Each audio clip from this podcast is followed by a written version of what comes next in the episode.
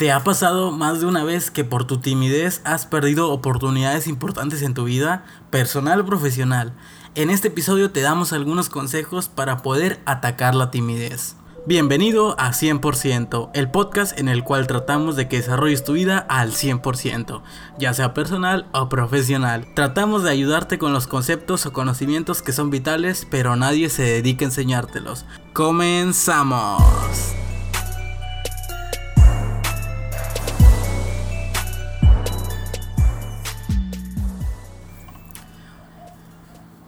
Primero que nada debes darte cuenta que la timidez es un proceso que sucede en tu interior y por ende solo tú puedes enfrentarlo, no lo puede enfrentar nadie más, no puedes ceder esa lucha a alguien más, eso lo tienes que hacer tú mismo porque está dentro de ti. Y algo también que te tiene que quedar muy claro es que no va a ser sencillo y mucho menos va a ser rápido. El día de mañana, después de escuchar este capítulo, lo más probable es que no notes suficiente cambio. El secreto está en que apliques estos 7 consejos día tras día, tras día, tras día. Así hasta que enfrentes por mucho tiempo y logres vencer tu timidez. Es algo complejo, pero es algo que puedes lograr. Comenzamos con el consejo número uno y es vuélvete bueno en algo. Sé que te ha sucedido que te sientes que todo mundo es bueno en algo, menos tú. Eso a mí me pasaba, yo soy una persona que fui muy tímida y pues tú ves tus amigos, tus seres queridos, cualquier persona a la vez que todo mundo es bueno en algo, eso es que todo mundo es bueno en algo, eso tiene que quedarte claro hasta tú. Y pues entonces, ¿qué esperas? Nadie nace siendo bueno en algo, también tienes que tener claro en eso. Tú también tienes que dedicarte a practicar tu afición o refinar tu propio talento para volverte alguien destacado. No sé, si eres bueno jugando fútbol, pues entonces vuélvete el mejor jugando fútbol. Si eres bueno en un hobby, vuélvete bueno en ese hobby.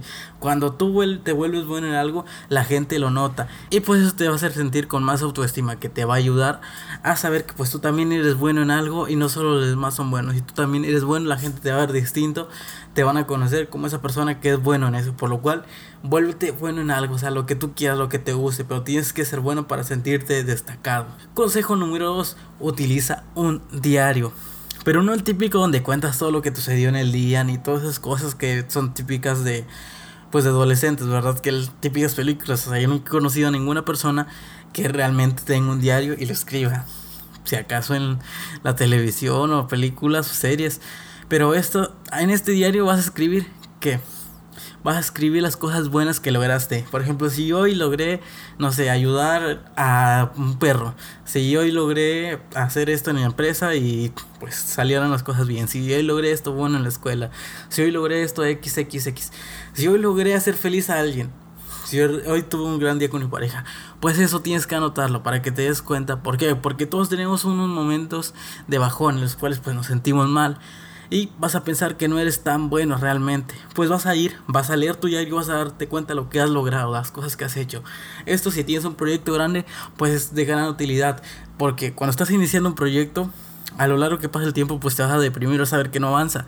Pero si vuelves a ese diario y ves lo que has logrado, vas a darte cuenta que ya has avanzado, que no eres tan malo, que ya has logrado muchas cosas y que has influenciado a muchas personas. El consejo número 3 es mantente en forma. Es bien sabido que la timidez tiene una gran influencia por la forma en que te ves, o sea, no nos hacemos tontos, eh, sabemos claramente que como tú te ves también influye en tu timidez. Y pues, ¿qué esperas? Cuando empiezas a ser más saludable y empiezas a verte mejor contigo mismo, te sentirás con más confianza. Apúntate al gimnasio, pero no solo te apuntes, ves al gimnasio, trate de comer mejor. Es algo que tú ya sabes, pero mientras lo empieces a hacer, vas a darte cuenta que aunque suene muy tonto, te vas a sentir mejor contigo mismo. Vas a sentir que estás progresando, que estás haciendo algo realmente.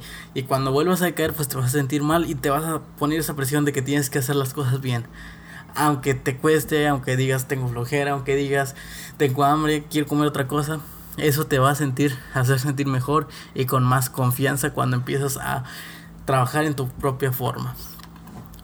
Consejo número 4 es que te cuides a ti mismo.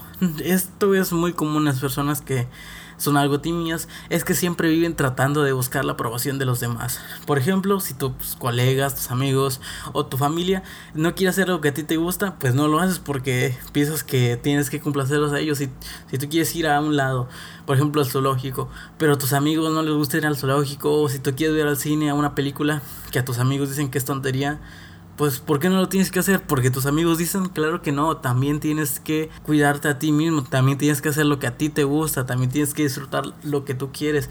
Al diablo, ¿qué importa si vas al cine solo? No pasa nada, muchas personas van al cine solas, ¿qué pasa si vas al lógico solo o sola? No pasa nada, incluso puedes conocer nuevas personas que les encanta ese tipo de cosas que tú haces. Pero no tienes que hacerlo por las personas, lo tienes que hacer por ti mismo, tienes que darte cuenta que tú también vales, que tú también te tienes que cuidar. El consejo número 5 es que te vuelvas más optimista. No te enfoques en las cosas malas. ¿Has escuchado la anécdota de si hay un vaso hasta la mitad, hay dos tipos de personas, las que eligen ver el vaso que está medio lleno y las que lo ven medio vacío. Tienes que ser una persona que ve las cosas por su lado optimista. Trata de ver siempre lo más optimista. Aunque no lo parezca, o sea, tú siempre di, llegué tarde al trabajo, voy a ser optimista, voy a ver lo bueno de esto, voy a ver lo bueno de esto. Esto créeme que no es algo que te va a afectar. Tienes que esforzarte en ello. Por ejemplo, si estás súper mal, si pasó algo malo, no va a ser de repente que digas, ah, soy optimista. No, no, tienes que decir, bueno, ¿qué puedo sacar optimista de esto? Tienes que buscarlo, tienes que enfrentarte, tienes que tratar de decir, no, ya no voy a decir que eso está mal o cosas negativas. Trata de ser más optimista, trata de decirlo, pero es importante que tú mismo digas o te esfuerces en tratar de cambiarlo, porque no sirve de nada que escuches esto, no sirve que yo te lo diga, que lo repases, que lo anotes, que hagas un mapa mental, que lo escribas por toda la pared, no sirve de nada si no lo aplicas, tienes que aplicarlo, tienes que decir hoy, pues voy en el tráfico, hay demasiado tráfico, en vez de enojarte, en vez de decir cosas negativas, en vez de decir maldiciones como dijimos aquí en México, simplemente trata de ver a los optimistas y voy a escuchar un podcast, voy a escuchar esto, voy a escuchar esta música que me gusta, voy a cuidar de mí mismo, voy a escuchar esta música que me gusta. Ese tipo de cosas tienes que buscarlas y tienes que hacer o luchar contra ti mismo para poder lograrlo. Consejo número 6. Dedícate tiempo a ti mismo. Con los consejos anteriores pues te has dado cuenta que eh, a veces hacemos muchas cosas por los demás que realmente a veces parece que vivimos para los demás.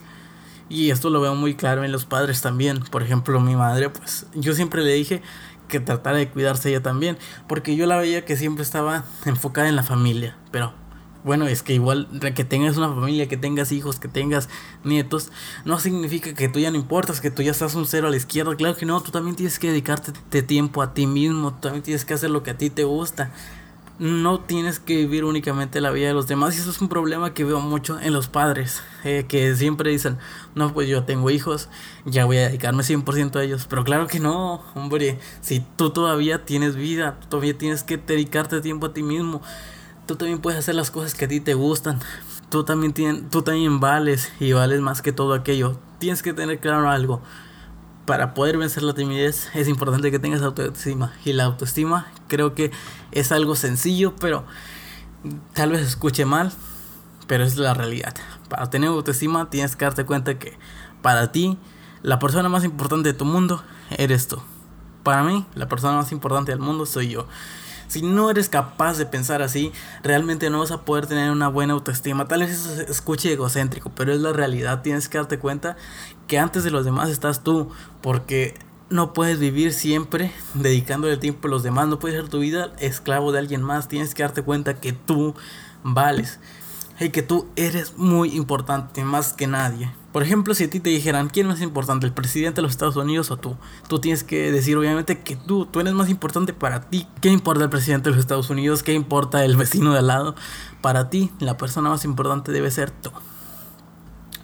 El consejo número 7 es una vez que ya empiezas a mentalizarte, fíjate metas alcanzables al principio. Esto pues obviamente si ya tienes la autoestima, ya tienes todo, ya, ya me siento buena persona, ya siento que, que tengo más valor. Pero bueno, a la hora que yo voy, digo, yo sé lo que valgo, voy y me pongo una meta y no la cumplo. Y digo, no, pues que eso es una mentira, menudo murero, Eduardo, me mentiste. No, es que realmente te pones a veces metas que son inalcanzables. Es, alguien lo dijo muy importante una vez que no recuerdo el nombre, pero dijo, hay que saber nuestros momentos. Esto se nota muy bien si te gusta el fútbol, si no te gusta pues te lo explico rápidamente. Los futbolistas pues están por etapas, como en todo, siempre existen los novatos y los novatos tienen que hacer cosas distintas que lo que hacen los avanzados. es imposible que para alguien que va empezando su tiempo no es de ser un experto, no es no puedes hacer algo que una persona que ya tiene 10 años de experiencia, que ya tiene mucho tiempo haciendo eso. Si tú te pones metas al nivel de esa persona, aunque tú digas, "No, es que a mí me gusta exigirme", pero realmente tú no puedes alcanzarlos, o sea, por más que te exijas, hay que ser realistas también. Tú fíjate metas que son alcanzables, que son a tu tiempo, obviamente. Yo no puedo nadar como Michael Phelps. Obviamente mi meta primero va a ser que pueda mantenerme flotando en el agua o que pueda nadar por lo menos, no sé, un par de metros sin ahogarme tan siquiera moverme. O sea, yo no sé nadar, la verdad. O sea, una meta para mí no es quiero nadar tipo mariposa como Michael Phelps. Y si no lo logro, pues me voy a sentir mal. Pues no, nunca voy a poder si nunca he nadado en mi vida. Yo voy a ser feliz y yo voy a ponerme una meta de que por lo menos pueda avanzar. Porque o pueda mantenerme flotando, tan siquiera si me pongo la meta de nadar tipo mariposa o hacer tiempos de Michael Phelps, que si no lo sabes, pues es el mejor nadador del mundo, pues realmente no tiene sentido que me ponga esos niveles tan altos cuando yo en mi vida he nadado. Eso es importante porque luego voy a, si yo me pongo, si tú te pones objetivos muy altos, después vas a ir y vas a decir, no, pues es que realmente no soy bueno. Eh, si quieres cocinar un platillo súper difícil, a la primera, pues obviamente no te va a salir, o sea, las recetas a funcionan, pero realmente no significa que siempre salgan así.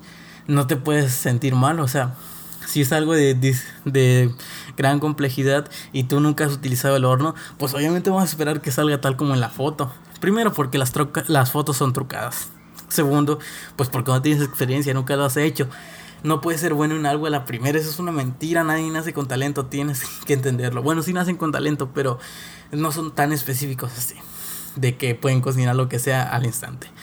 Tienes que ponerte metas alcanzables al principio. Y creo que este es el consejo. Que una vez hayas pasado, te hayas mentalizado, hayas dado cuenta lo que vales, entonces ponte metas que son alcanzables para ti. O sea, si nunca has corrido, pues obviamente no puedes correr un maratón. Tienes que ser realista.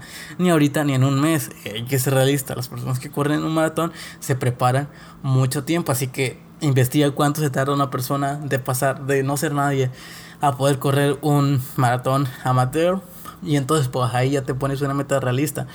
Pero tienen que ser metas alcanzables o sea pues puedes ponerte a correr 3 kilómetros si tienes buena condición pero lo más probable es que trotando no creo que llegues a 3 kilómetros si nunca has corrido verdad así que pues ese es el tema. Tienes que colocarte metas alcanzables y ese es el último consejo. Por último tenemos que darte cuenta, tienes que darte cuenta. Estos consejos son útiles, tal vez te abrieron la mente. Muy probable, tal vez ya lo sabías, pero nunca nadie te había dicho. Ese es el problema. Muchas veces sabemos las cosas, pero tratamos de evitarlas. Y ocupan a alguien que te diga, no sabes que esto tienes que hacerlo así. Tal vez fui muy duro, pero es la realidad. Todo lo que te dije aquí es la realidad. De nada sirve que te lo diga, de nada sirve que hagas 10 mapas mentales, que leas 15 libros, que lo anotes en la pared, te compres un pizarrón y lo anotes 100 veces nada sirve eso si no actúas. Tienes que poner en marcha cada uno de esos consejos. Regresa al podcast si no te acuerdas. Si te acuerdas, pues entonces empieza a hacerlos desde ahorita. No empiezas mañana, no empieces el lunes, el otro mes, en enero, nada. Empieza ahorita. Si es domingo, hazlo ahorita. Porque esa es una farsa también. Siempre tratamos de engañarnos para hacer las cosas el lunes, el en enero, cuando acaben las vacaciones, cuando inicien las vacaciones. Tienes que parar de darte excusas y empezar a actuar. Este capítulo se ha terminado. Espero que te haya servido de algo, pero quiero recordarte que no sirve que solo me escuches decírtelo, sino que lo apliques. No se trata de saber, sino de hacer. Síguenos en nuestras redes sociales en YouTube como 100% e Instagram arroba 100%. Soy Eduardo Fortuna y esto fue 100%.